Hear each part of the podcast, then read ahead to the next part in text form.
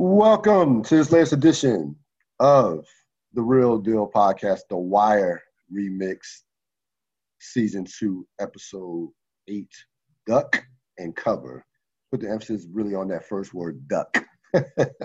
we, we, had, we had an appearance by an animal in this episode. As always, I am joined by one, Robert Sapp. How you doing, Mr. Sapp?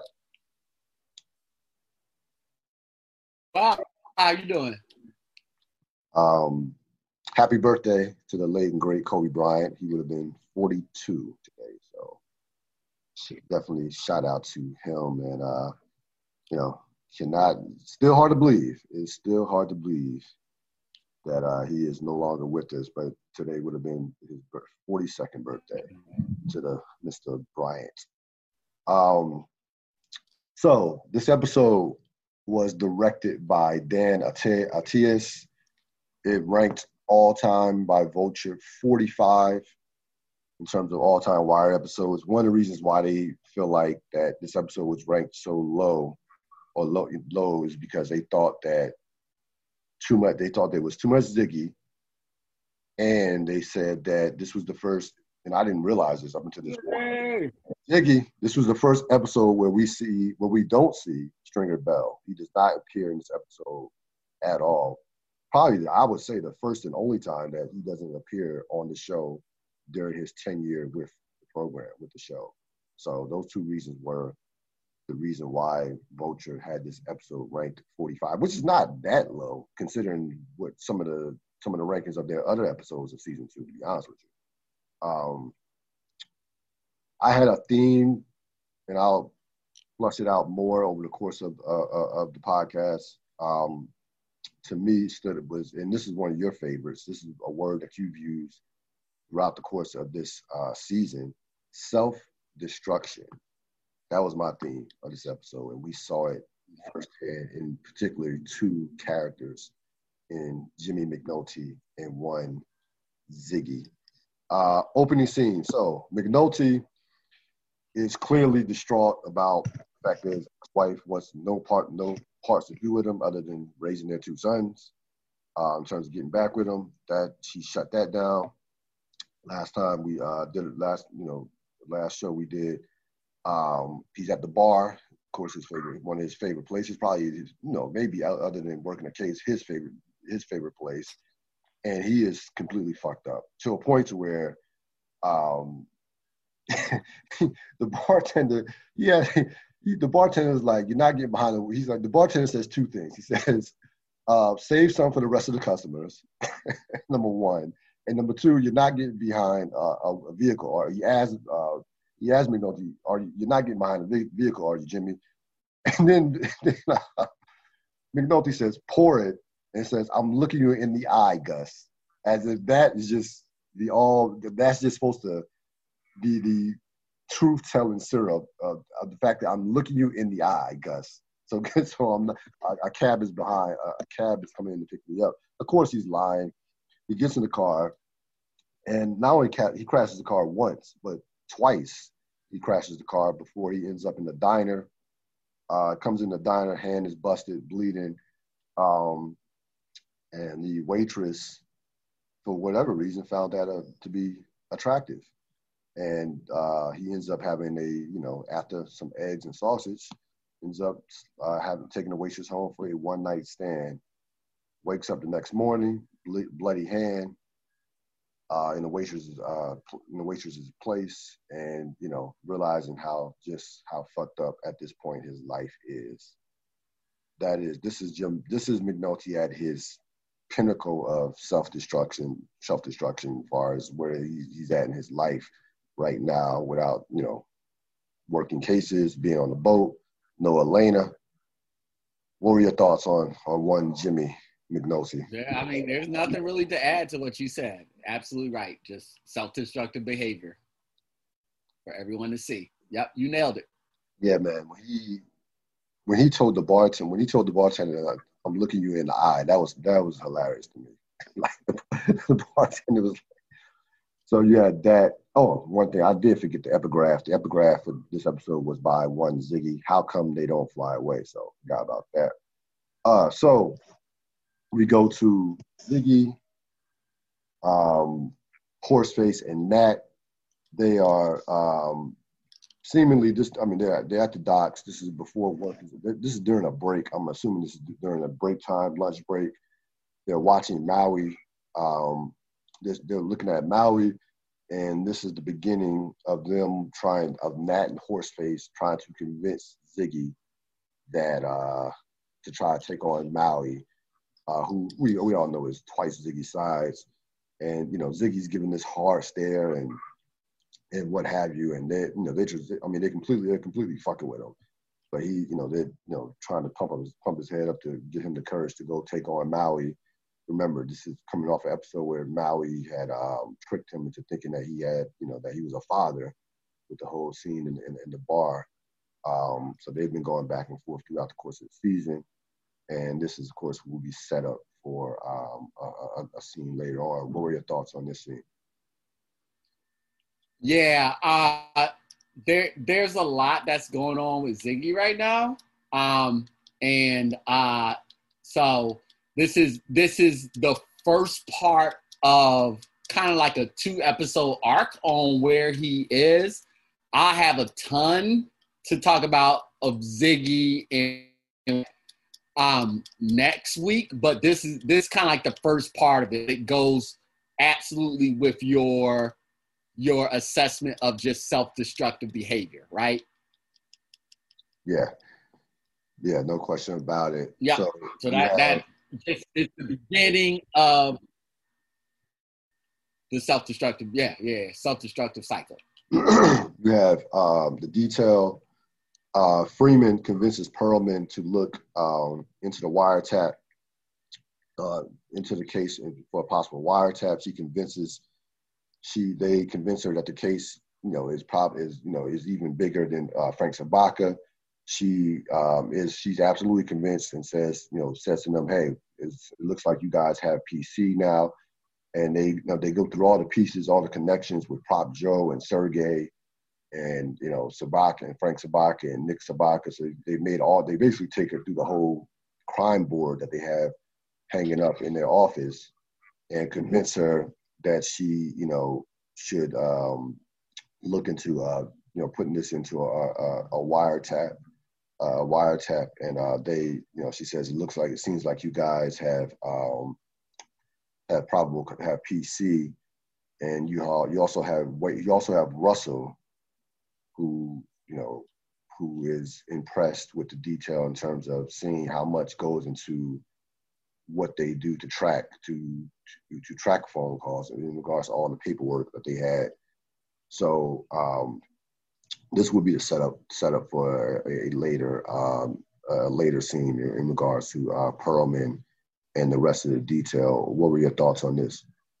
Yeah, see, this, this is why I love it and this is this is why I would argue against Vulture's rankings heavily um, for because of scenes like this. So my assumption is what Vulture and what other people, whatever, are looking at is for the drama of the wire, which is nice. And I mean, like, it's, it's a very dramatic show.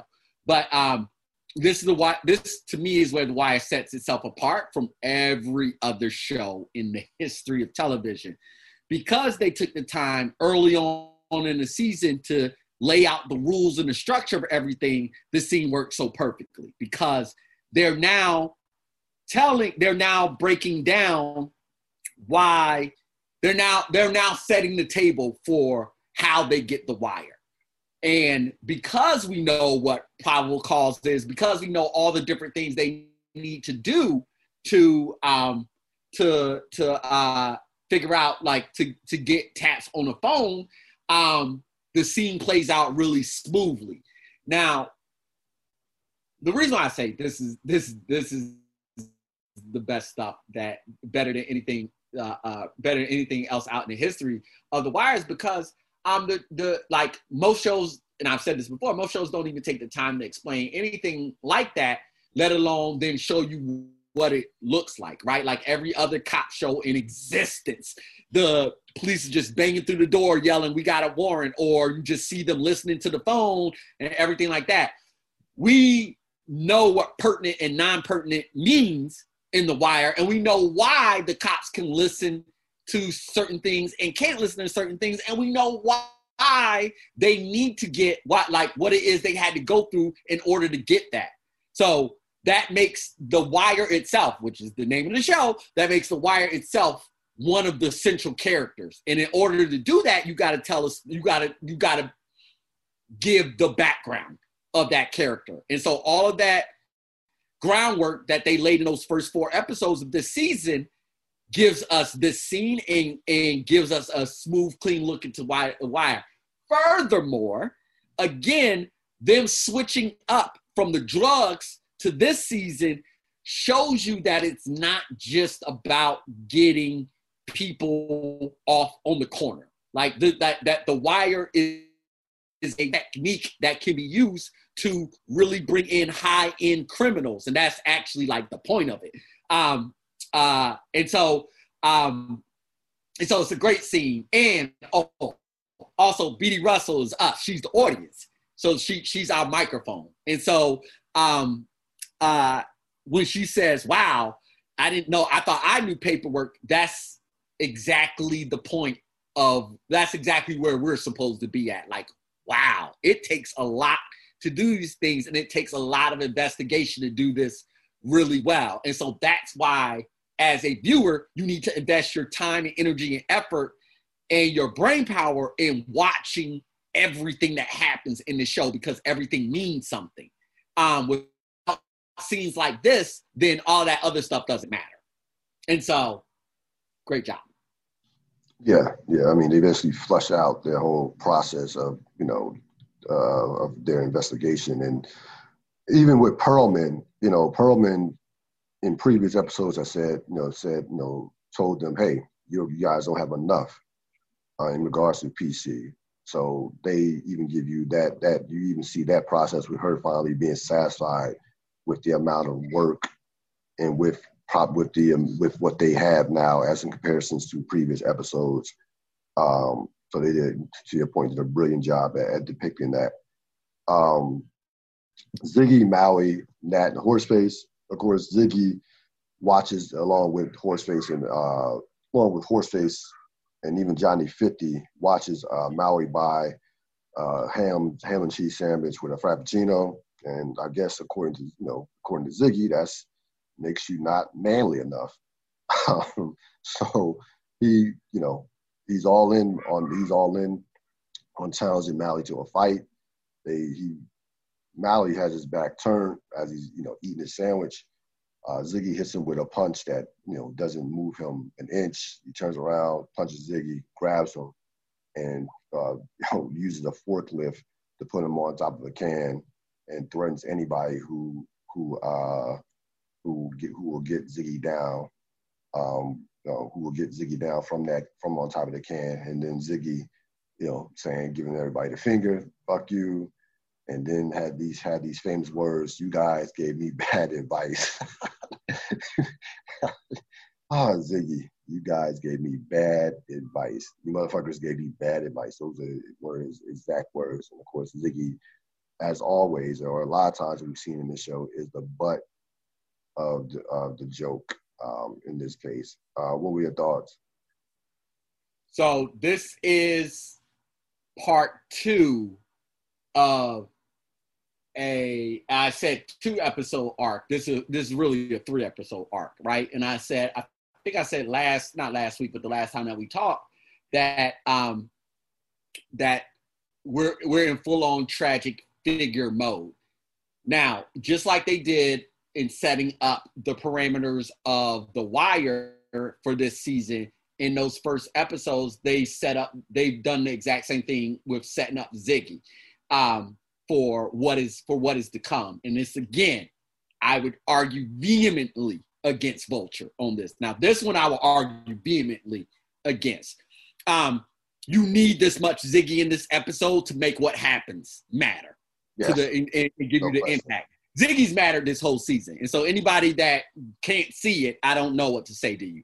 Um, but but so uh, so so if I'm just isolating it to this episode, which is insane because you can't do that with The Wire. But if I'm just at isolating it to this episode, then this is part two because um, what what the the arc that they're taking you on is about um, Ziggy's implosion, um, and then what that implosion impacts. Like you said, Ziggy's the butt of the joke.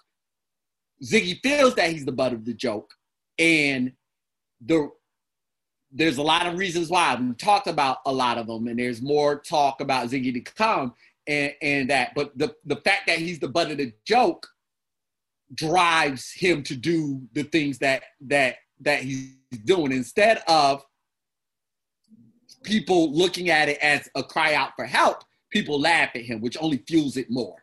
Yeah. Um, and I'll stop because there's so much to say. But I argue vehemently against Vulture on that point. Ziggy, the, the amount of Ziggy in this episode is absolutely necessary.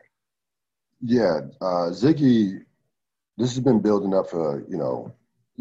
This has been this has been a build up, and I've mentioned this on previous episodes. I, I you know even even through the comedy, I say I will mention to you to the audience, watch watch Ziggy's reactions. Watch yeah. Ziggy, watch pay pay close attention to his behavior because this is not it is it is coming to a head like with these with the jokes and with the him getting just pushed aside like this just is you know this is intentional this is very much intentional was very much intentional by the writers when depicting this particular character who is going to play a vital role in this season he is vital for the for the importance of uh, of this season. He's just not he's just not a character that you know just for you know for comedy um, by any stretch of imagination. Um, so you have uh, the detail. Bunk joins the detail um, and laments the fact that he's in the detail. Comes in, you know, with some sweats on, and you know, talks. They, you know, they crack on about playing lacrosse he mentions brings up uh, you know Jim Brown, who's, who's all by the way, a lot many people didn't know was all American at Syracuse with not only football but also was a world class lacrosse player at Syracuse as well. And uh, you have uh, Freeman saying you're putting yourself next to Jim Brown, and you know Bunk wants really doesn't want any part of being is you know he gets along with the detail, but he doesn't want really doesn't want to be there. Um, so you had that scene, uh, that quick scene. What were your thoughts on on Bunk joining the detail for this assignment? Yeah, this uh, setup. Uh, you have Frank and um, yeah, Frank and Horseface. Uh, Frank talking to Horseface about the fact that uh, well, Horseface talking to Frank about um, about Ziggy, and also um, you know, saying you know Ziggy, you know, can't believe what I can't believe what Ziggy did, you know, what your son did, and then before he even gets into the details of it, you had them uh, discussing the um, the fact that Frank had. Uh, no, I don't think that this. No, this is not. All right. Yeah, Frank and yeah, Frank and Horseface briefly discussing uh, Ziggy uh, this is before, this is a, a, quick setup before Frank starts to realize some things that, are not right. So this this scene was a quick scene setting up a scene that we're going to talk about in a, a couple more scenes. So this this was this was a, this was just them two. This was just a setup scene. This will this scene will flush out in a couple minutes. Um, you had um, the detail. So the detail. Get back. Go back to the detail with Perlman. Um, Perlman gets the affidavits, um, gets the affidavits. They go to the judge's house, and the judge, um, the judge, of course, signed the affidavits for the wiretap. You have Herc and Carver carrying what seemingly is an air conditioning up a up three flights of stairs, while uh, while Freeman and uh, Freeman and Perlman are, are getting the, the judge to sign the affidavit affidavits, and then you had the, the, judge telling them to, yeah, just just by the way, give the windows a wash on you after you carry this this uh, thousand pound uh, air conditioner up the steps, or five hundred pound air conditioner up the steps, up the third floor steps. Um, and then you, um, so they, so they got the, they signed, they get the affidavit for the wiretap, uh, and then you, um, then that scene ends. Um, what were your thoughts on that scene uh, with the, with the judge and them getting affidavits? Yeah, it's, it's another kind of like little peek into the legal system as defined by the wire, um, as defined by what they they know. Um, you know, like the idea, right, is that the person who, uh, you know, writes, puts down the affidavit and puts it in a in a certain way, um, you know, based off of the evidence that is involved, it, you know, the judge gives gives either the yay or the nay to it. Um, what Perlman was saying, not only in this scene, but I think in either the previous, yeah, in the previous episode, was you know, will you wash his windows? Like that, that'll get us what we need, which um, which is a statement on on the legal system. I mean, it just absolutely is that that there are ways in which to get things done and a lot of those things, a lot of those ways in which to get things done don't really actually have a lot to do with the merits of the case. Um, so, so it's kind of like another uh, political move, for lack of a better way to, to frame it. Go to Frank and um, Horseface in Frank's office. So Frank starting to get suspicious. He realizes the phone company, he calls the phone company. The phone company gets a call from the phone company, and um, his bills haven't been paid for like he's three months behind on his phone, on his phone bill. Um, and he's been told by the phone company that his phone has, you know, he tells him, hey, the check will be in the mail. Uh, the check will be in the mail as soon as possible. And they basically said, you know, it's okay. You've been flagged. Your phone is still is still on Your cell phone is still on. So then he gets off the phone. He gets off the phone and he asks Horseface, when you don't pay your bill for three months, what happens? And then Horseface says, you know, they cut your phone. Now, pay attention to the gesture that Horseface did with the throat slashing uh, in this in the scene. It will just pay attention to it. Put a bookmark next to that um, next to that gesture that he did. I didn't realize it until I've seen this episode. I don't know how many times I did not make the connection um, in terms of that and how that would play out, but it, it, there is a connection. But basically, Frank is picking up on the fact that um, he doesn't know why his phone has been uh, flagged, and he's starting to get, you know, the wheels are starting to, the wheels are starting to turn in terms of something must something must not be right here. He hasn't quite figured it out, and we'll, we'll see over the course of, of the episode um, when things start to come clear. But he, this is the beginning of him figuring out that something is quite not right. Uh, what were your thoughts on on this scene? Uh, yeah, set up. Um, but yeah, you said what needed to be said, and it's setting up for much setting up. We go to the uh, Bodie and Poot are in the pit um, they are they and they're looking at a pit that has basically next to no customers.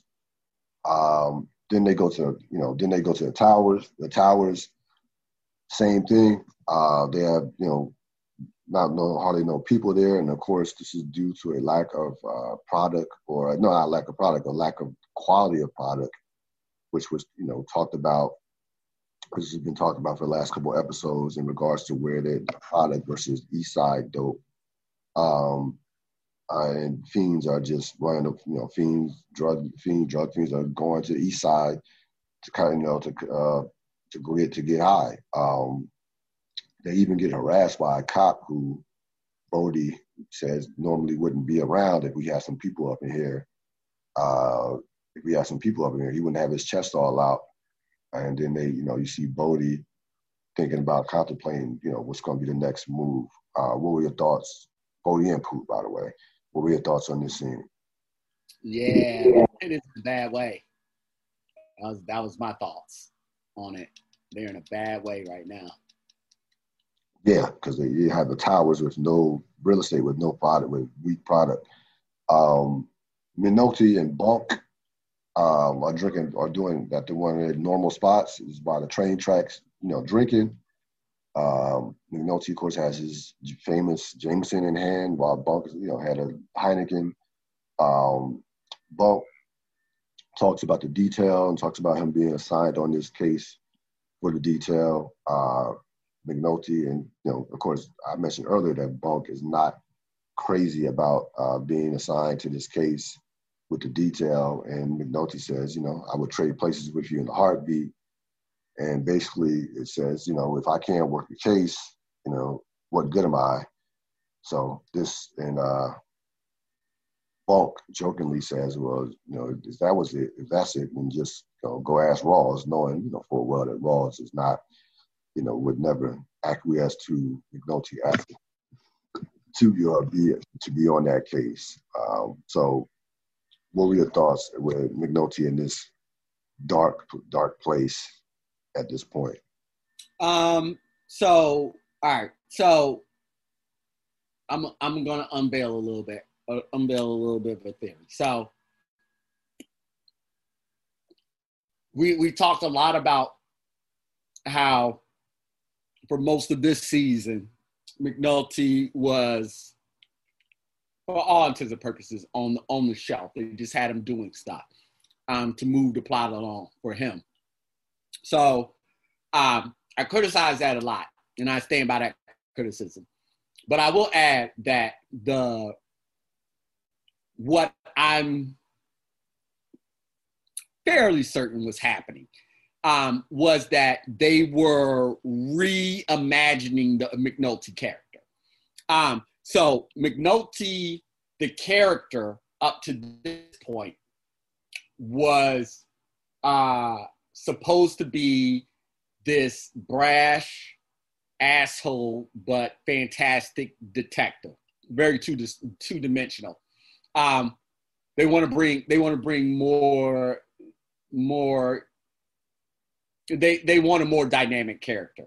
Um, at this at this point in time, or, or previously, um, they have a ton of characters um, that are far more intriguing than McNulty is, and so um, they needed to reinvent the character. And so, in order to reinvent the character, they had to they had to kind of put him on the shelf and have him chasing chasing things because once McNulty gets back into the game, um, the McNulty character is going to grow leaps and bounds. Uh, I'm trying to remember the sequence of events um, in terms of what where we are. Uh, has no, that hasn't happened yet. That hasn't happened yet. Um, so uh, I'll, I'll say a little bit more once we get once we get a little bit more deeper into the to the episode of how I know that the writers are doing this. Um, but the, there is a beginning and reimagining of the McNulty character, and it's going to start in this episode. Yeah. So that makes perfect sense from a standpoint of, I mean, the show is so rich with characters that they can afford, they could afford to put him aside for a couple episodes without losing anything, without without missing a beat. Um, and because like there's no star there like we've said this continu- continuously. There's no one character that is bigger than the show. Like there's no like baltimore is and baltimore is the star of the show. The city if you want to look at what character is the star of the city of baltimore but there's no one individual character that can that carries the show or that you know the show can miss. Um because of, because of, there's so many dynamic characters on on this show. So I can definitely see them taking time to read to think about reinventing his character at that point. Um, at that point, so yeah, that that does make sense. Um, yeah, Frank and Lou. Lou, of course, is the older brother of, of Frank Sobotka. Um, he offers to give him a, a, position, a port position, where he basically just has to basically do nothing, not even show up to meetings, and get paid his brother, they're doing this over over some beers at uh, Lou's house, and his brother, his brother, of course, turns this down and basically we see the difference between he and uh, Frank Sobotka. Um, they get into it, a, a, minor argument, and Lou basically says, "Everything I got, I got on the straight and narrow." Um, Frank, you know, refutes that and says, "You know, you don't have to make the choices that I, you know, if you were in my position." And Lou basically says, "I'm glad I'm not glad I'm not in your position. I don't want to have to. I, I don't wouldn't want to wouldn't want to, wouldn't want to have to make those choices that you've made. Um, and doesn't want he doesn't ultimately doesn't want Frank's life. Wants no part of uh, Frank's life. He just wants to you know sit at home, enjoy a ball game, and, and a and a beer. So, and he's older than Frank, so he's so he's I would say he's probably he's, he's retired. Um, so you see the difference between the ideologies of one Frank Sobotka and, and Lou Sobotka, which will we will see will play out through the course of, of the uh, rest of the season in regards to uh, Nikki and uh, you know even Ziggy. What are your thoughts on on this scene? Yeah. Now I'm going first. I want to say I like this scene. I like this scene every time I see it. Now, if I were going to knock this episode for anything, it's for scenes like this or this season is for scenes like this because the scene doesn't essentially have any purpose. It doesn't need to exist. Um, but it exists specifically for what you're talking about to show dichotomy between the philosophies and, and essentially to show that Frank's a piece of shit. I mean that that that's ultimately what this scene is is getting at.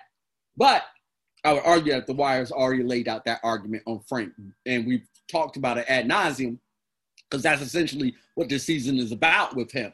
Um, so uh, I, I don't know why they put this scene in there, but I like the scene. But it's complete setup. Yeah, yeah. No, they didn't have. They, they didn't. This wasn't. Uh, this was not a necessary scene. Um, yeah, like to your point, we already know about Frank. We already know about. They've already talked enough about Nikki and Ziggy, so they, those characters have been flushed out for the most part. Um, yeah, I, I, guess they just wanted to show you, you know, the differences between him and his brother, him and you know, him and Frank, from that standpoint. But I feel like we already knew that from a scene with Nick, Nick and his father earlier this season, in terms of how his father being on the street, and you know, from that standpoint. Um, Ziggy and uh, unknown in a pigeon coop. Uh, so Ziggy asked, you know, talking talks to the guy who's, you know, of course, I, am assuming an expert, you know, in, in, pigeons and what have you. He says the epigraph. He says the epigraph. Why don't they fly away? And the guy mentions because his wings are clipped. And instead of buying the pigeon, Ziggy, despite decides to buy the duck instead uh, gives a whole you know a bunch of money for the duck. Um, didn't want the pigeon because uh, he said they have lice and what have you. Um, a lot of symbolism going on with this scene with the epigraph in terms of individuals being trapped in their respective environments in terms of when you mentions the wings wings being clipped. I mean you can mention that, you know, we could have talked about that with McNulty on the boat.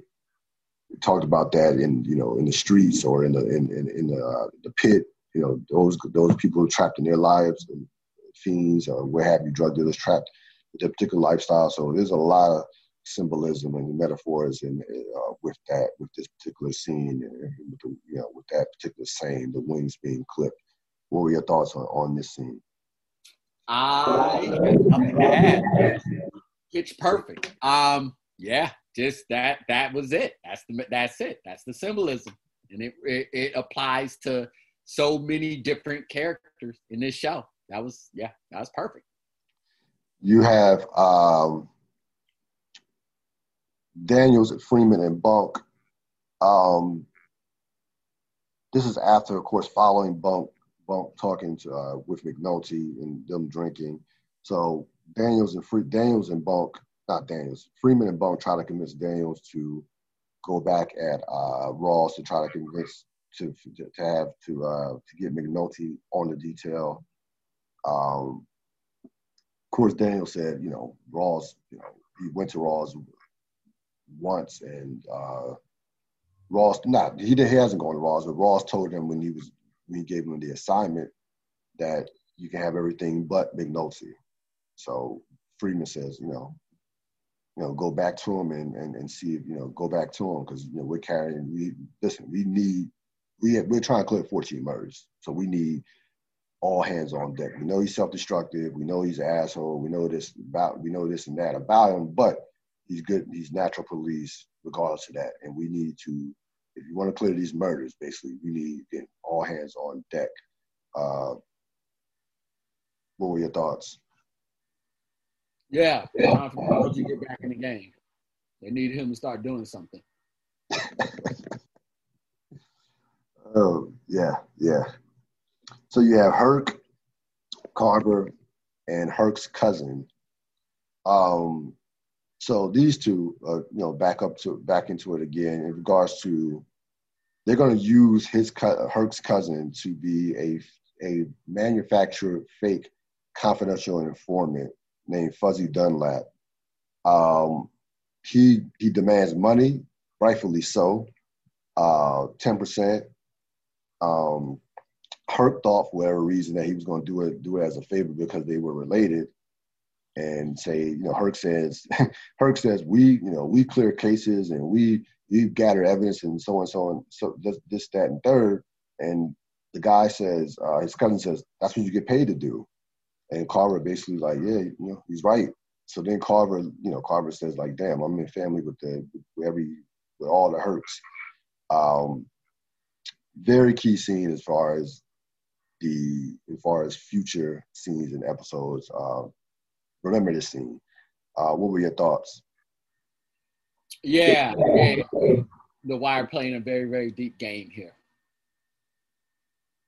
Okay, so, you, just you just can't talk about this scene. Now. No, no, we can't. No. It's a very deep. No, no, we we can't. Flush. We like I, I can give you what happened in the scene, but we can't flush out the scene because it's too it's too far ahead.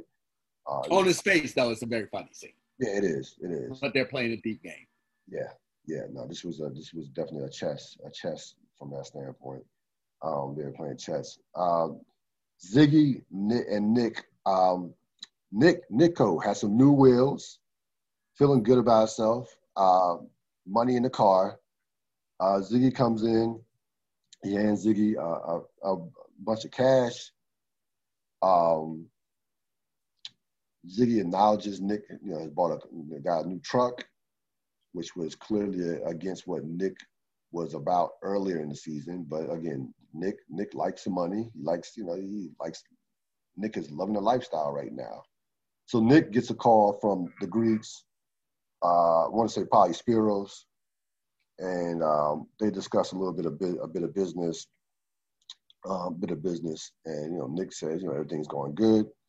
I'll get back to get back with you, get back to you, and then Ziggy, of course, hears this and is jealous that he is not involved in uh, in uh, dealing with doing business with the Greek and, and, and feeling left out and uh, he he gets angry when Nick tells him, "Hey, look, let me handle the business. Just take the money." And Zig says basically, you know, "Fuck you. I'll play the game for myself. I know you don't think I can, but I can, but I will." And tosses the money outside the truck, all of it outside of the truck. Um, what were your thoughts? Uh, all right.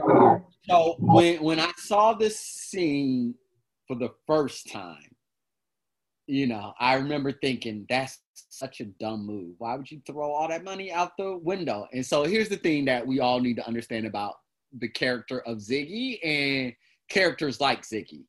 I'll juxtapose him and McNulty at the same time, or not juxtapose. I'll, I'll talk about him and McNulty at the same time. The thing that happens is is essentially the symptom. The, diseases themselves, how they feel about themselves. Um, and so uh, I say that to say for Ziggy, it's absolutely not about the money. None of this is about the money that he can make. Nothing. Zero of this is about the money. Um, uh, it's about how he feels about himself and what what the different things that happened. Note the same thing. The beginning, the beginning. I was waiting for this moment to talk about the beginning The beginning of the scene is exactly like that. When McNulty wakes up in the girl's bed, all bloody, looks around just like, and then just gives kind of like that sigh and puts his head on the pillow. That's what that represents. The actions that he did, the drinking, the messing around, and everything like that is all to cover up what he feels or the symptoms of what or shows are the symptoms to show how he feels about himself um uh yeah all he's by himself which is horrible about himself ziggy on his level feels horrible about about himself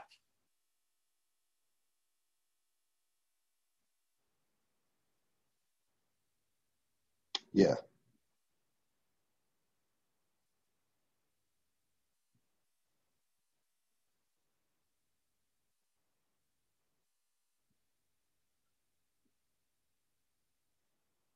And that's why our boy D'Angelo was such a good character is because he he actually verbalized what um he actually verbalized how he was feeling and gave context to all the other characters who were in similar positions i.e., the wings being clipped. All the characters' wings are clipped, or most of the characters' wings are clipped. Particularly, the more self-destructive they are, you can just add that to, i.e., their wings being clipped.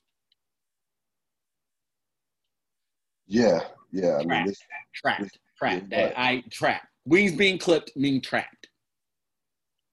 Yeah, yeah. Both McNulty and and and uh, both McNulty and Ziggy are trapped in their own trapped in They're their trapped own, in their, their own horribleness. Yes, yes. Um, and yeah. neither one can see neither one can see a way out, which again points to why they had to reimagine McNulty's character because they can simply, anyways, they can Ziggy will be finite, McNulty will not, so they needed to grow the McNulty character. You have um, Daniels and Rawls. So Daniels goes Daniels goes to Rawls to try to convince him to uh, get McNulty uh, on the case. At first, Rawls kind of rebuffs it, says, you know, you can ask me for anything, ask me for anything, um, but this is something, you know, but but this. But then Rawls, then Daniel says, listen, you want me to clear these cases.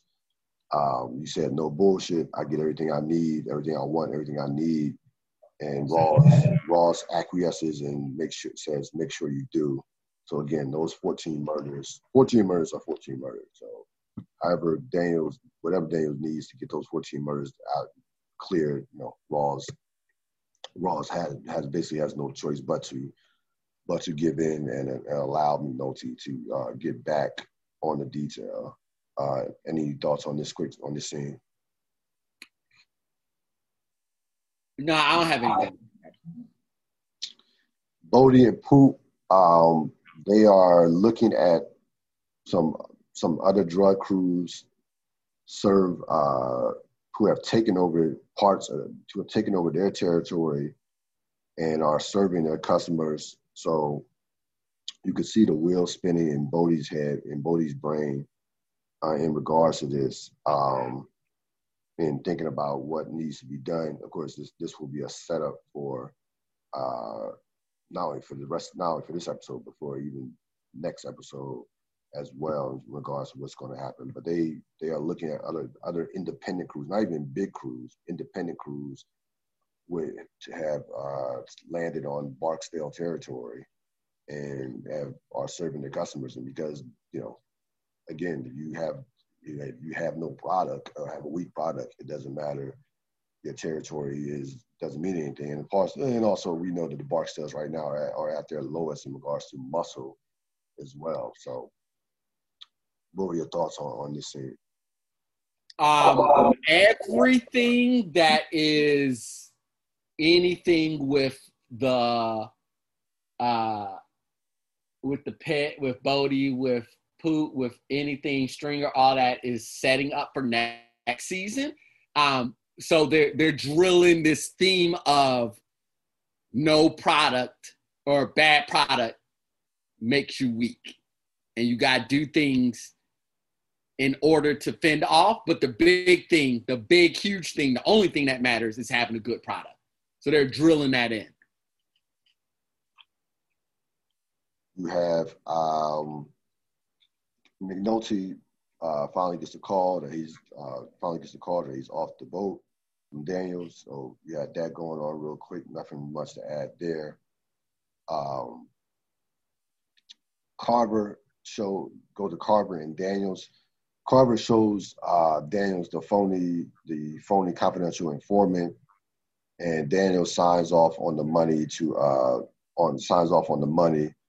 Um, and the reason why Daniel signs off is uh, Carver basically says, "Hey, he led us to, you know, he helped lead us to uh, Nick Sobotka."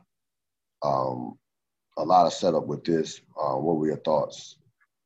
Yeah, I mean, like I think, I think this these scenes are absolutely also playing at a deeper game. I got we got to acknowledge that, yeah. um, because uh, even beyond what we were initially talking about, it's the character development of Herc and Carver, and where they'll ultimately not end up, but where they'll ultimately start to to go. Like my my big uh, takeaway is just that they did this all this for 250 extra dollars, right? Like this is kids, this is child's game. You're you're playing kids game. You're playing like a, a you're playing very minor league right now, and they both need to think bigger, but they're incapable of thinking bigger right now. Um, and so the deeper game will be what are the things that will happen that will ultimately snap them out of this stupid little mentality that they're having. Um, but as of right now, they're they they can't move past how they traditionally thought about things. Yeah, Bunk, Kima, and Perlman, they're discussing the girls, uh, discussing the girls and how to go about the next step in regards to that. Uh, Perlman wants them wants to see if they can they can connect them to the drugs as well. So a lot of setup for this particular scene uh, with where the rest with where this rest of this episode is going to go, um, as they are, you know, discussing again the the move with the with the girls and the drug connect connection from that standpoint. Um, what were your thoughts? Yeah, what resonates with me in this scene is when um, is at the beginning when they when uh Perlman goes or somebody says, you know, this is starting to feel a lot more than Frank Sobotka, and that that that that, that that's what this scene is is really laying or, or is adding on to. This case is spiraling because there's so many different parts to it, and very little has to do with Frank Sobotka. Uh, you have um, Bodie cuts uh, a couple of uh, dealers loose due to a lack of business. Um, we see Bodie in a position of power, having to make decisions, having to think think think things through. Um, they, these guys ask for some severance pay, and he basically, you know, tells them, you know, get no, no, severance. Huh? They do not say severance pay. What they say? He said, I thought. What they say? Uh, it said severance. One of the best lines in the wire. I love this line so much. What did he say? Um, because he, he, the guy the kid goes uh so can we get some of that separation pay separation you're right you're right i'm sorry so it was separation pay exactly right they was, meant severance you're saying meant, the correct one but yeah. they, yeah, they, they said yeah, no, some of that not. separation pay separation i pay, love yeah. that line so much yeah yep. and then Bodie, of course, basically, you know, tells you're right. Oh, nah, nah, like, nah, no y'all. Separation pay here, homie. Yeah. No union. yeah, this is not this is not union. Good try. Good try. Nah. So no union to go to to complain. He um, cuts them loose, and uh, again, we uh, this will be you know we'll we'll dig deeper into this lack of uh, pro- lack of quality of product um, over the course of this episode. Um, what are your thoughts on this scene? Yeah, a setup. Perlman in detail. Um, with the department with the detail. They're trying to decide who's going to go undercover as a uh, as a John in terms as a John to the to the cat house. Um, Kima and and Bunker, of course, are are out. As far as that, they basically eliminate themselves, saying that it's, it's not going to happen in regards to domestic issues. Um, Herc volunteers, and Daniels rebuffs that and says we need a more subtle approach. And then McNulty walks in to the office, and Kima says, "Well, it takes a whore to catch a whore." So he, they McNulty is going to be the one that uh, will end up going uh, end up going undercover. What were your thoughts? Yeah, set up. McNulty's back in the game. Yeah, might as well use him. He'll be back in the game. Might as well give him, give him let him get them shots up. Um, Ziggy, Ziggy comes in the bar um, with the duck as you know playing like he's a blind man. Ziggy uh, puts the bar the court, and not only comes in with the duck. The duck has a diamond necklace around the duck's neck, around the duck's neck. Uh, puts the bar on top, of, puts the duck on top of the bar, then proceeds to order shots. Buys the bar, you know, buys a round for the bar, buys the, you know, the duck gets the duck some shots and a chaser, and puts a, a, a saucer and fills it up with some beer. Has the duck drink, the duck drinking out the the duck, the duck drinking out the, the saucer and also taking uh, drinking out the uh, taking shots as well. Uh, Ziggy now Ziggy is now in control of the narrative of, of, of, of comedy. So he takes it upon himself to be to not to be the butt of the joke, but to be to lead the joke. Um, what were your thoughts? Uh, my, my big guy, I can't say everything I want to say here because this is setting up for something that happens in next episode. But here's what I'll say: pay attention to everybody's reaction right now, um, and how everybody else is involved in this situation as well. And then I'll follow up when we talk about uh, when we talk when we talk more about it next episode. Yeah. So uh, in, terms of that, you you also had a couple of the stevedores. Not a couple. Yeah, at least well, three or four of them. Nope. Uh, nope. Everybody, everybody in that bar. No, I'm talking in terms of buying the buying the uh, buying drinks for the duck and yeah. from that standpoint. It was about three. It wasn't everybody. It was about three or four of them who chose to buy. buy. Yes. Okay. That's from that. I'm not talking about terms yeah, of the reaction. Yeah. yeah. No, I, get I get what you say.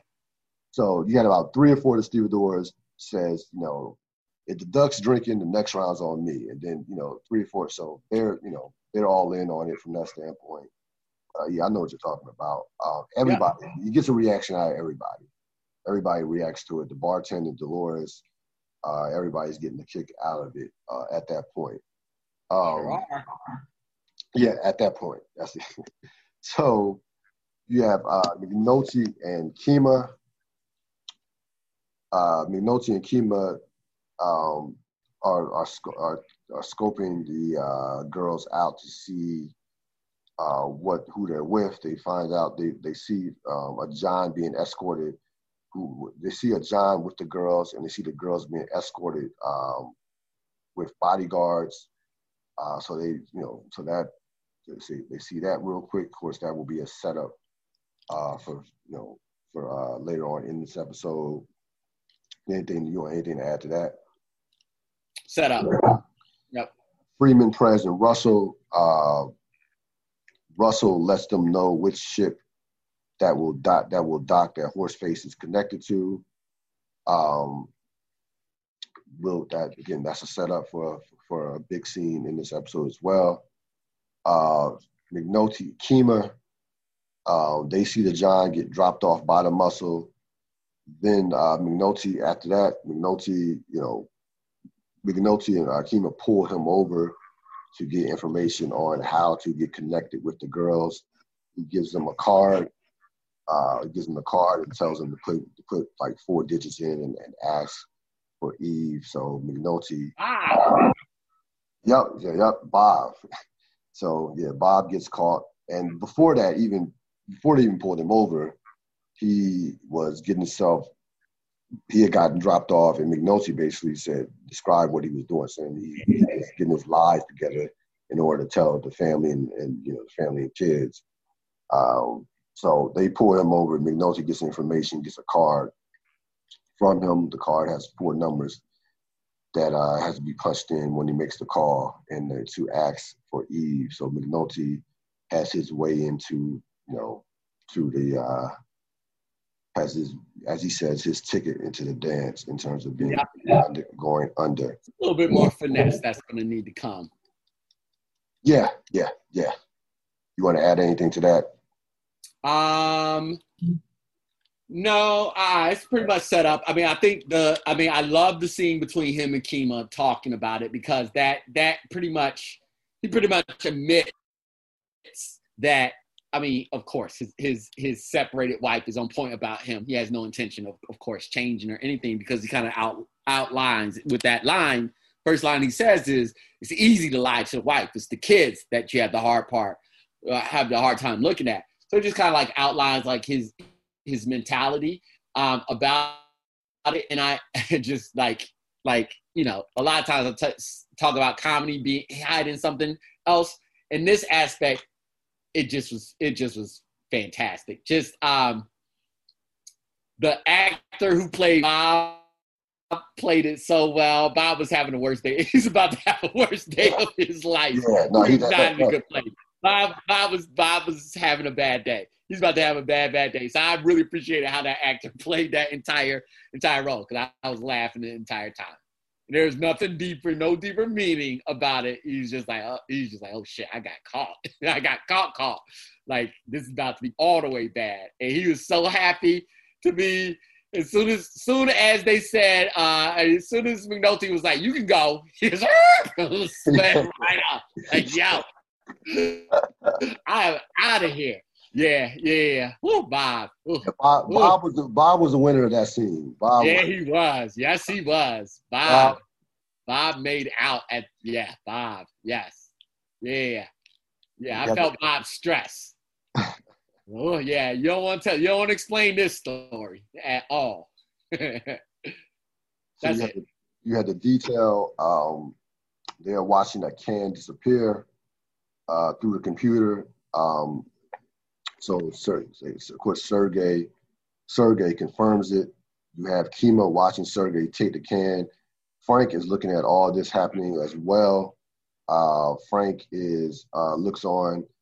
Uh, then you see have Kima and her gives Herc and Carver the truck information, um, and then Frank, yeah. So you have Kima and, and Herc give uh, Kima gives Herc and Carver the truck information, and they are on as far as tracking uh, this can from uh, from the information from the um, from the computer. Uh, what were your thoughts? Set up.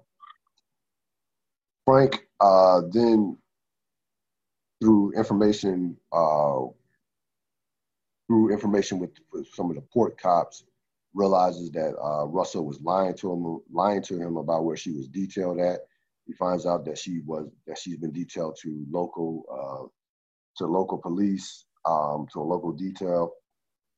Um, remember back a couple episodes ago, she told him that he she was detailed to somewhere in Fairfield County, in uh, Fairfield County. So you know his wheels are completely spinning at this point uh, in regards to thinking that something is is uh, wrong. Then you have Frank and Horseface. Um, he tells Horseface, you know, that Russell lied to him and just basically asks, you know, says, you know, why would she lie? Horseface says, you know, you're being paranoid. And then he tells Horseface to lose a clean can. Uh, what were your thoughts? Because you're paranoid doesn't mean somebody's not after you. Um, yeah, yeah, Frank's starting to catch on. Set up. Yep. They're just showing he's he's he's starting he's starting to catch on. So the de- so we go back to the detail. They see another can. They see that another can has disappeared. Uh, they tell Herc and Carver to stay. Uh, Daniels tells Daniels tells Herc, Herc and Carver to stay on the can. McNulty catches up with the truck that has been delayed by Russell. Uh, he was impressed by her, you know, her maneuvering, her figuring out how to how to delay how to do to how to delay that truck through a basically a traffic stop. Um, Frank calls Spiros to tell to let him know that the um, to let him know that he gave them a clean can and demands to meet with the Greek. What were your thoughts on, on, this action? Yeah, there's a lot going on with this particular action. Double G and Sergey. So they get to Double G's uh, place of business, of course, the store, the radio, you know, radio store, TV television store. They open the can up. Double G sees that the can is clean. He calls up to complain to Frank, not to Frank. He calls up. He calls up to, to complain to Spiros. Spiros tells him that the, he was expecting this to. Uh, he was he, that he was expecting this, of course, because he's received. He told uh, he's received a call from uh, Frank uh, that that the can that Frank gave him the can purposely, but the can the can was going to be clean. Uh, what were your what were your thoughts? Yeah, this is building upon the theme of uh, uh, Frank just catching on. Bodie and Poot. Um, so Bodie and Poot get up, you know, get a couple, uh, a couple of their dudes to meet up at 7 a.m. at the spot where he saw some independents selling on Barksdale territory. Uh, Bodie comes up with a plan. Um, the guys at first were, you know, wondering why we had to be so early, but then he tells them that you know they got a chance to get some action in with some bats. So they all at this point they are all in in terms of that. In, terms of that, um, Bodie making moves without, uh, without really talking to anybody above him. I, I noticed that like he, I noticed that uh, a part of this particular scene. Like this, this is, a, I mean, the move that he's going to make, this move right here, will. There's a bigger move that's coming, of course, in the, the next episode. But I did notice, it did jump out to me that he hadn't consulted anybody in regards to this, not Stringer or anybody above him, which speaks to the lack, speaks to where the Barksdale organization is in terms of lack of organization and lack of structure. What were your thoughts? Well, they're facing. I mean, like I thought about that too, but they're also they're facing things that they've never had to face before. They, they it just wouldn't have been a thing for somebody to ever come down and start setting up in front of them up until this point. And so this is the first kind of like time that they've had to deal with that. And as you kept mentioning, it's an independent. It's, this is not another structured thing where it would be necessary to get uh, Stringer involved. And so, does the is it a bad move? It's a bad move because of what we'll talk about next episode. But in terms of the thought process and how it goes on, like I've watched this episode a bunch of times, and it's never once been like, oh, I thought Bodie was strategically making a mistake. I this will ultimately lead into everything that Stringer will ultimately talk about with what he why he is structuring things the way he's structuring things because of this is the beginning of an event that will happen. We got we we just can't talk about this till next episode. Yeah, I mean, I thought like I'm not gonna say it was a bad move because I, I think that I think right now within the Barksdale organization that they're as far as where they're at right now, he you know you have Stringer, but you don't there's not that the structure is the structure is not there right now. So I think it speaks to that. It speaks to that more than it speaks to Bodie making a, a, a terrible move. He actually it actually was a smart move from a standpoint of meeting up at 7 a.m. So he you know get him you know saying that hey we got we got to be there early before they before they set up before they set up. That actually was smart. To be honest with you. Uh, so he had that part on. He was he was on point in terms of that that part of the strategy. Um, McNulty and Daniels. Uh, McNulty is looking at a second can when Daniels tells him, and this is at this point is at night. So McNulty has been on this can through the course of the whole day into the late into the night. This is the can that Sergey ended up that Sergey dropped off that the can that would end up being a clean can. Uh, Daniels tells him that hey, the can the can is clean. Uh, tells him to go home, um, and uh, and tells him to go home. Uh, what were your thoughts? Set up. Frank and Nick are at the bar uh, discussing what happened with the cans. Um, you have Frank also noticing Ziggy. Mm, mm Noticing what what happened? What you mean? I'm just saying. Uh, uh You said Ziggy. Oh yeah, Frank. No, Frank said, "What's with the duck?" You're right. Mm-hmm. Frank said, Frank said, "What's with the duck?" And Is Ziggy anywhere around in that scene? No, Ziggy was not. He wasn't. Thank you. Frank said, "Frank says what? What's with the duck?" And then Nick says, "Ziggy." That's what. That's what happened. Mm-hmm. Who's all around the duck at this point in time? All the stevedores. Okay. It was, just, all right. it was all the stevedores. So okay. at that point, so yeah, Ziggy was not in the scene. Um, the duck. This Frank notices the duck drinking out the saucer, and says, "What's with the duck?" And then Nick, you know, Nick lets him know that this was Ziggy's Ziggy's doing, and he also notices that the duck has a diamond necklace around his neck as well. Um, what were your thoughts? Who's around the duck? That was my thoughts. All the stevedores. Yep. Yep. Uh, more to come next episode, but that yeah. was my thought. Yeah, this, Who's this, around that duck right now? Having a really good time with the duck. Yeah, they were. yeah, yeah, no, no question about it. Um, Freeman, McNulty, and Russell. So th- this is at the end of the night. Uh, everybody else has went home. You just have, of course, Freeman is always the last, you know, first one in, last one out. Uh, Freeman is looking at, you know, they Freeman tells them, you know, basically tells McNulty and, and Russell basically somebody fucked up in regards to the can being clean, in regards to uh, the, the clean can being dumped. Uh, they tra- they were able to they were able to detect that uh, through the phone calls that somebody called Spiros twice. Um, and McNulty says, "Hey, no, we had a good day." And you know Freeman, you know Freeman said, "Yeah." So McNulty says, "You know, anybody want to get a taste?"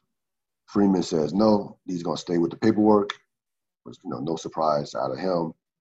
And uh, Russell Yes, Russell. Russell uh, says, you know, I got a baby, you know, I gotta get the babysitter or something, and then uh, says that one. She says that one beer, more than one beer, my head starts spinning, and and McNulty McNulty uh, says mine too. So, and yeah, and Russell's car, Russell's car was broke too, so she needed her for a ride. She said for a ride, I'll do one beer.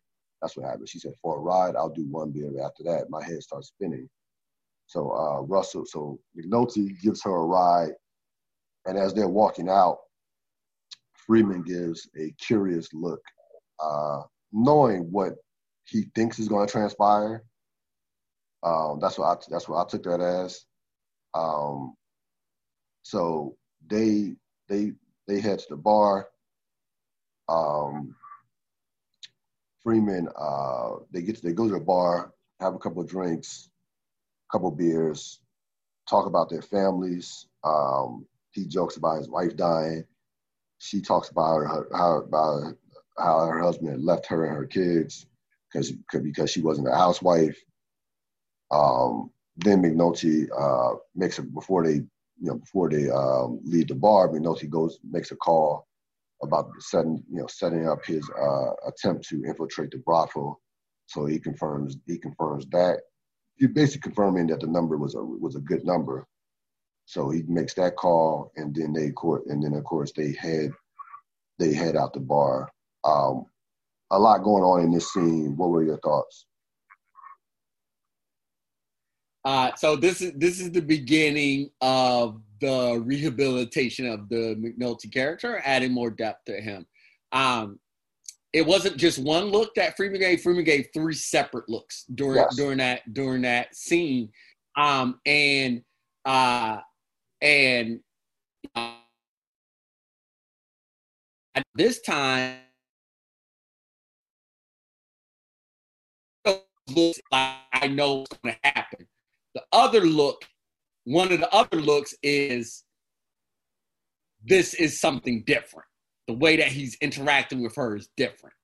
Um, and then on top of that, then yeah, so so this is the, this is the beginning of the rehabilitation of the McNulty character because we haven't gotten into the part at the end. So, um, yeah, no question about it. Um, this will this will set up the uh, la- the latter part of, of the of the episode.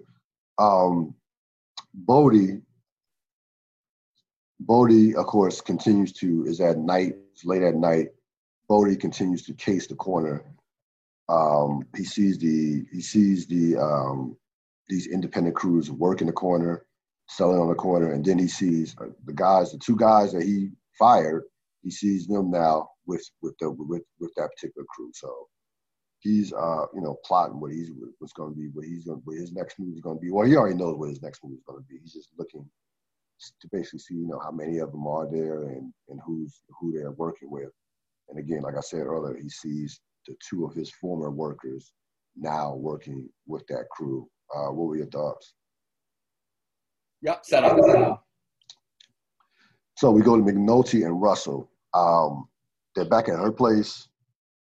She offers him another beer. She gives him another beer before she says she has to get some, you know, some stuff cleaned up or whatever, some stuff that she has to take care of. And he, as he's drinking the beer, he's walking around and looking at all a bunch of yeah, it's a bunch, there's a bunch of toys around. There's you know bills on her refrigerator. Um, it looks like a place of a of a single female with two with with, with two kids, with two boys. You know, yeah. So yeah, you know, toys all over the place, and he walks around. He was very like you know very uh, nosy McNulty he not only you know he, he doesn't just sit down and drink the beer. He's walking in the fridge. He's walking into the, the kitchen. He's uh, opening the cookie jar. I mean, McNulty basically is all over the place. Um, she comes back, and McNulty has a a, a bout of conscience and decides to uh, leave um, decides to leave all to leave all of a sudden when I'm sure, and maybe I'm misreading this, maybe not, let me know. I'm sure that her that when they came back there, that her intentions were that they were gonna have sex. That she was expecting to have sex with McNulty.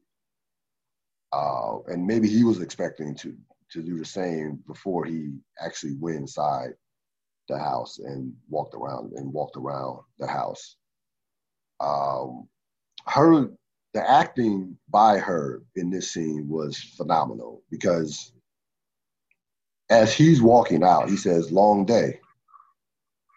He said, "Like yeah," and she said, "I think she heard, I think she says yeah for everybody," and she has a look of confusion, also a look of confusion and relief at the same time. Confusion on in terms of, damn, I thought we were gonna sleep to have sex, and maybe relief from a standpoint of, well, maybe it would have been too quick and maybe this would have caused some friction within us working together or some awkwardness, the fact that we're working together on this case. Just phenomenal acting by Amy Ryan in that scene because she conveyed all those emotions uh, as he's walking out the door. Uh, what were your thoughts? Yeah, you're definitely. Uh, here's what here's what I here's where it's simpatico. It going back to her place, whatever she's open to whatever people are open to whatever happening, happening. That like that, and it says something of that he's already has his jacket on, is ready to leave. All those those things are there. Um, again,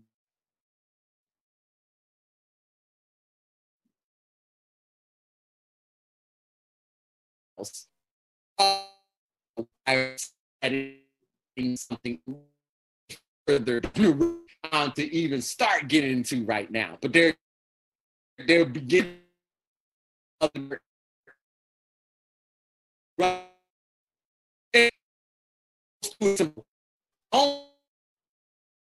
is the beginning of that. Uh, they both recognized that this was not.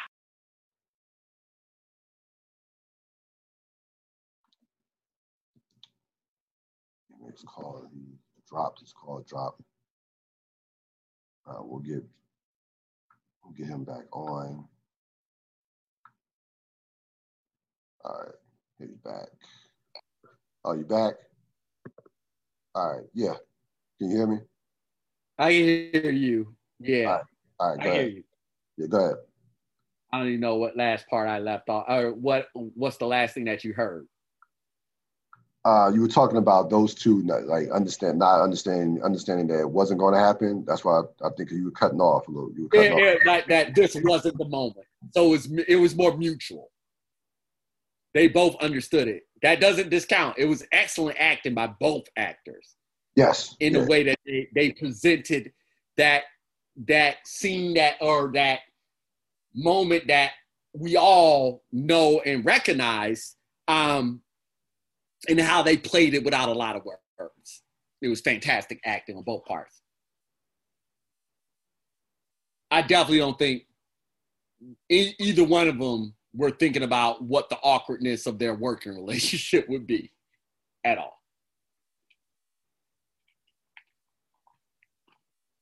Yeah, I mean, I, I mean, yeah. Um,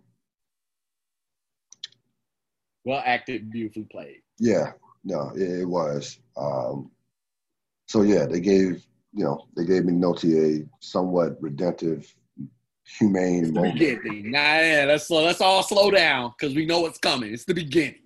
of it. And they also are also playing a long game with, with, with these two as well. Yeah. Um, I mean, and it- it'll tie into his ultimate redemption. I wish we could talk about the entire series as a whole right now because then I could really go into what's going on, but we're not doing it that way. So, um, yeah, what's going on right now is the very, very, very, very, very, very beginning of something. Uh, so you have Bodie and Poot.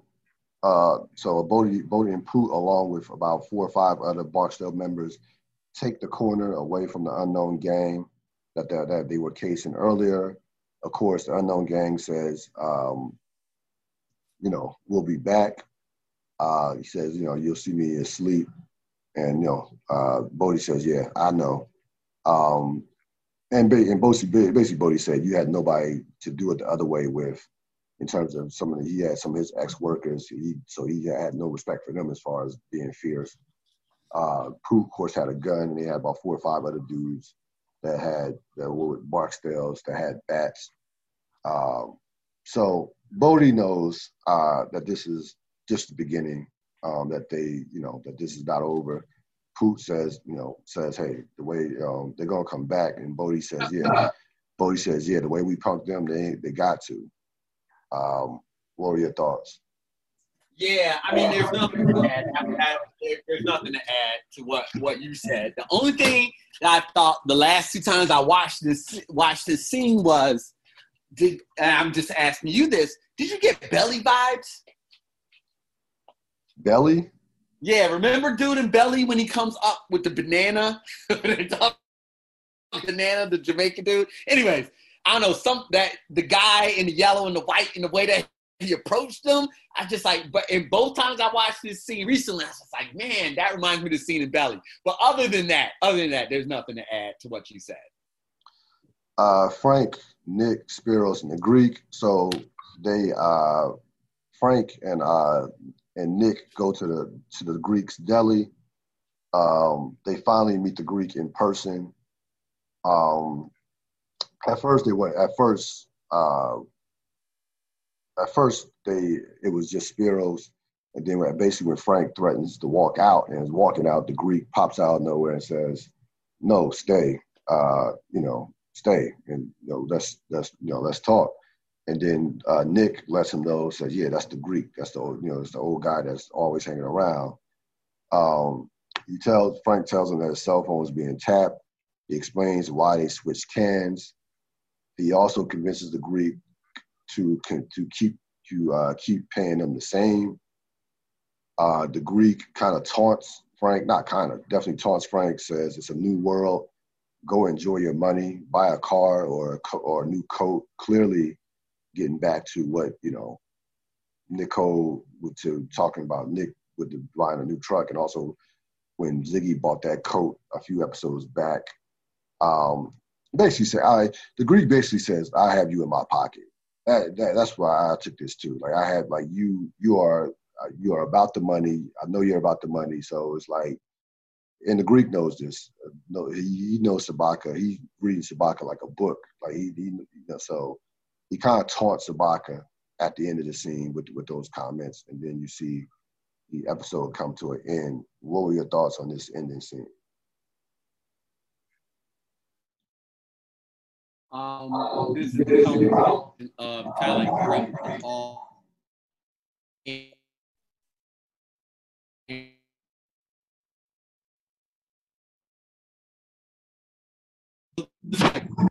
nation of it. Like he's been seeing and picking up all these breadcrumbs, and he's able to like really kind of like dive into. And finally, after so many, after so many um different conversations, where I got to see the Greek, I got to see the Greek.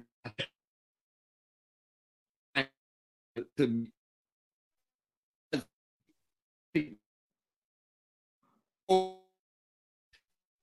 the way in which he's doing, he's going about his business on this.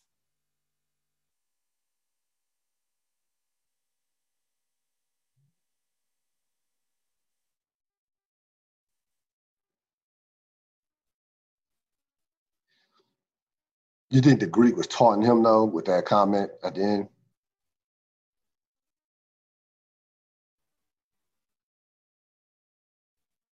The Greek was giving him a warning.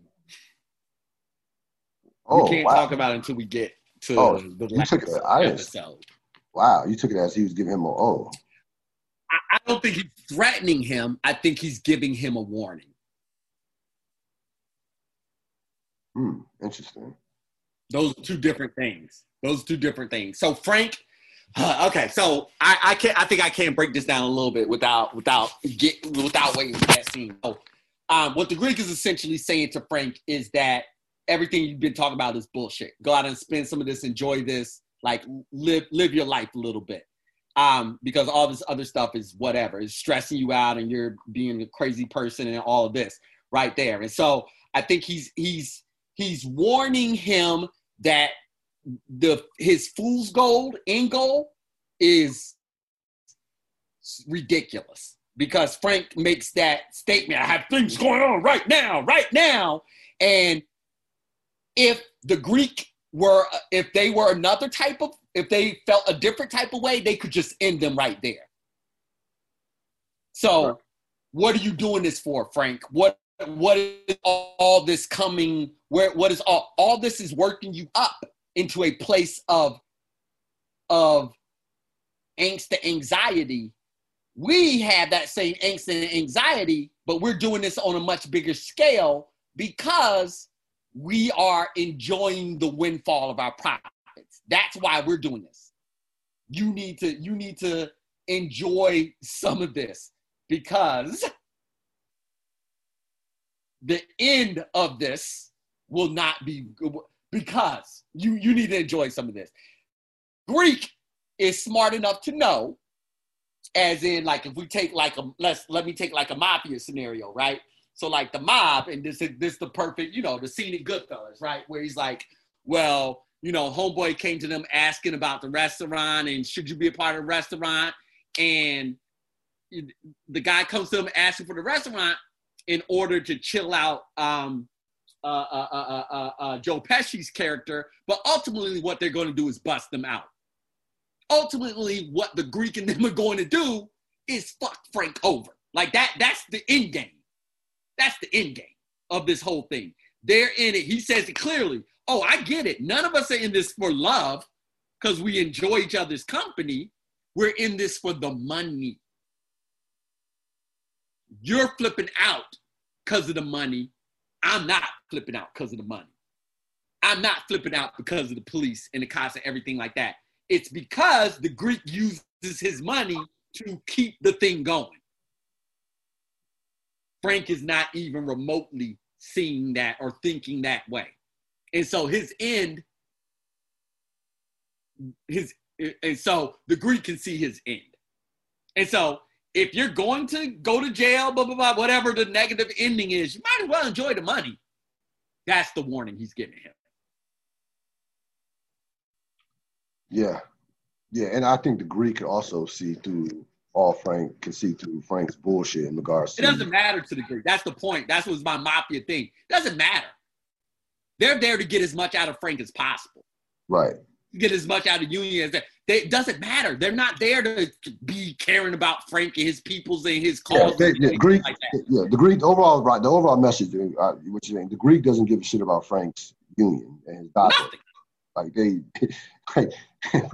and Frank, and I think uh, to your point, I think that the Greek sis the Greek calls Frank out for his bullshit from a standpoint of saying that don't pretend like you're not in this for the money. Don't pretend like you get. Don't pretend like you actually give a shit about your diet. Right, right. Don't don't don't come to me with this moral yeah, like moral I'm doing this for the union. Yeah. Nobody nobody here cares about that. Don't right. don't do that. No. Yeah. Tell them lies to your friends and family. Yeah, I'm not. Yeah, I'm not here for it. We all yeah. like. We all enjoy the nah. money. We all love the money. So let's enjoy the money. Yeah, agree. The Agree. Now, and he says very clearly the reason why I'm giving this to you guys is because I'm thinking about the future business we're going to do. That's the only reason this deal is going through like this. Right. Yeah, because he gets like he um he pays them the guards. He pays them in spite of the fact that they gave you know that they gave him the clean can. He at first they were not going to pay him continue to pay him the regular pay. Then he says, you know what? No, of course they weren't going to pay him to get nothing. Right. Who does yeah. that? Yeah. No. exactly. Yeah. Yeah. Um. Yeah. That that that I I I see what you're saying right from that standpoint. It was it, it was a warning. It was a warning. We just trying trying to give him a little game. Has yeah yeah yeah game. try yeah yeah no question. Like into your getting back to the Goodfellas uh, comparison, when they were trying, even even Paulie was like, "Look, what the fuck do I know about the restaurant business?" So pa- Paulie was like, "Yo, this shit is gonna fail," without exactly saying it. You know this shit, you know this shit is gonna fall apart, but I'm it's not gonna be my fault. It's gonna be on you. So so even they were begging Paulie for the money to, to, go in a restaurant. Well, here, here, my my bringing in the mafia is it's a, it's a tried and true. It's a, it's one of the mafia's hustles, right? And it's it's it's exactly what's going on with the Greeks: prostitution, money laundering, drug dealing, um, racketeering, um, uh, uh, uh, uh, uh, uh, like, and then and and um, is this what is this what is this called? What whatever it is, where you get invested in the business and then you take the business for all it's worth without putting anything in. And then when it's time to leave, you just leave. In the business, who cares what the business is in? You took it for all it's worth. That's a tried and true method, a criminal organization method. That didn't just happen. The reason it's so good in Goodfellas is because he breaks it down, what it is that they do. But they've been doing that. They had been doing that. Organized crime has been doing this for centuries. Yeah, centuries, yeah, forever. Not years, centuries. They brought that over from Sicily, mafia. Yes. But all these different organized crime units, it's just a bread and butter. And so that's why easy money is never easy, as we've all been told by our parents, um, because there's always a cost to it. Yeah. Yeah. And so the Greek Greek knows his the Greek knows how this is going to end out. He knows. He's been doing this for a long, long time. He knows exactly how this is going to end. And so he's saying to Frank, man, just enjoy enjoy that money, brother. Enjoy, enjoy while it lasts. And you are you too deep in it now. You can't walk away. Might as well enjoy some of it. Yep. Um, MVP. Who was your MVP? Oh man. Um, yeah. Uh, I didn't think about this one. Um, so I think like I think if I'm thinking about an MVP for this episode, then my MVP is Ziggy. Hmm, that's a good one. I had McNulty, but I'm I, I'm gonna go Ziggy and McNulty. I think you you convinced me with Ziggy. I'm gonna go Ziggy and McNulty. Um, who was your Shardine Award? Beadie Russell and in that scene. Yeah. That that was that was a fantastic scene. That was. I yeah. love the no word scenes in The Wire. Very little words. I think that's when the actors show their best stuff. Um, and that was really good stuff. I agree. Yeah, I agree. That that was a tremendous that was a tremendous scene. I thought I thought Frank Sobotka was great, and I thought he that actor who played Frank Sobotka was great. That's a good one. He That's actually a really good one. Yeah. I thought he was good too. But that being yeah, that Russell, the Russell uh McNulty scene at the end, towards the end of the episode, was definitely a tremendous scene and just acting. You know, I, I, am changing it. I, I Frank right. MVP. He he was really good in this. Like like that scene. Like I'm just thinking about like so many of his scenes of just kind of like recognizing slowly what's going on. Just and it was a lot of just observing stuff, right? Like when he comes out for that first smoke and kind of just just sees Kima kind of not looking right, right? Like just he's he's he's just kind of looking at her like, huh, interesting. This worker who's supposed to be working on a pole is just kind of looking around at us. So it's just kind of, huh? Then he goes over and talks to the guys, and they say, you know, and he asks about Beadie, and they tell him, he's like, huh? Uh, doesn't say anything about it. He just another one. And then when when he does the thing, and then he walks out of there, and he sees the the um the the port police stopping the truck. Just the look on his face, it just yeah, yeah, yeah. Nah, that that's Frank. It's Frank. Frank's the MVP. Um. Yeah, he cut this episode. We uh yeah, he definitely was cooking. He was in his bag without question. Um we were talking about the theme of self-destruction and you know, it centered around basically it centered around the primary focuses of this, of this episode with Ziggy and McNulty. McNulty's kind of like rebound from his own self-destruction, Ziggy's deeper plunge into his own personal uh, bout of self-destruction. I also think thought that you could easily you could easily we could easily add um because I thought about this over the course of this episode, we could easily add Frank and Nick to that as well because Nick, you know, Nick is enjoying this. Nick Nick is enjoying this money so much uh, in regards to he's doing stuff out of character, like like buying a new truck you know, that you know to draw to draw more attention to himself. And you see Frank with his you know his his thought process, whether it's at the end of the scene, at the end of the episode, or whether it was with his brother, that conversation in regards to his mentality being that self-destructive, self-destructive, and also I can include you know these moves that the you know with uh that the Barksdale are making, or, or you know, Bodie and, and and and you know their path. So it was a lot. I thought that yeah, I thought that that theme of self destruction definitely resonated throughout the course of this episode, not just with Ziggy and McNulty. Yeah. That's going to wrap it up for this latest edition of the Real Deal Podcast, the Wire Remix. Uh, season two, episode eight. Uh, next episode will be a explosive episode, to say the least. Uh, definitely looking forward to that. Again, it's all downhill from now as we head, you know, head towards the last four episodes of season two, where you're gonna see some things, you know, you know, you're gonna see some plot lines and you're gonna see some characters make moves that you know will not be forgotten, and we're going to get introduced into some new characters as well. Uh, so it's going to should be a, a, strong ending to this season. Will be will be a strong ending to these in terms of these last four episodes of the season. Any closing thoughts, Mr. Fat? Uh, everybody be safe and healthy. All right, take it easy, man. All right, have a good one. going to wrap it up for this next edition of the Real Deal Podcast, The Wire Remixed. Uh, this episode, of course, will be on my YouTube channel. Before that, I'll get it, get it on before the night is over or early tomorrow morning, as well as on Blog Talk Radio. Have a great rest of the evening. Later.